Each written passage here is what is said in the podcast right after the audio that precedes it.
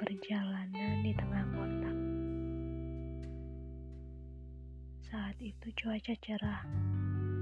Biru langit terlihat berjalan melewati celah gedung-gedung tinggi dan bangunan tua. Selaras dengan hatiku yang baru pulang dari kota tetangga. Di bangku sebelah, ada perempuan parubaya menenteng tas belanjaan. Aku senyum ramah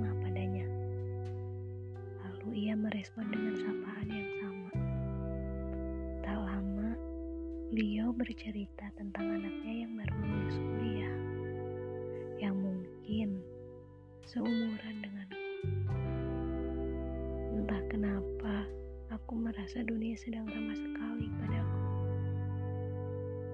atau memang perasaanku saja yang sudah mulai lapang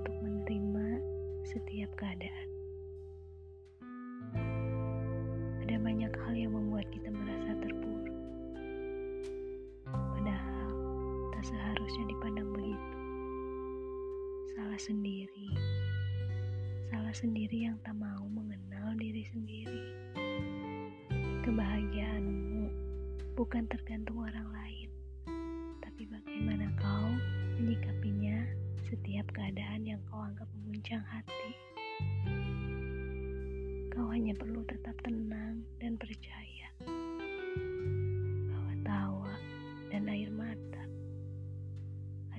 guys.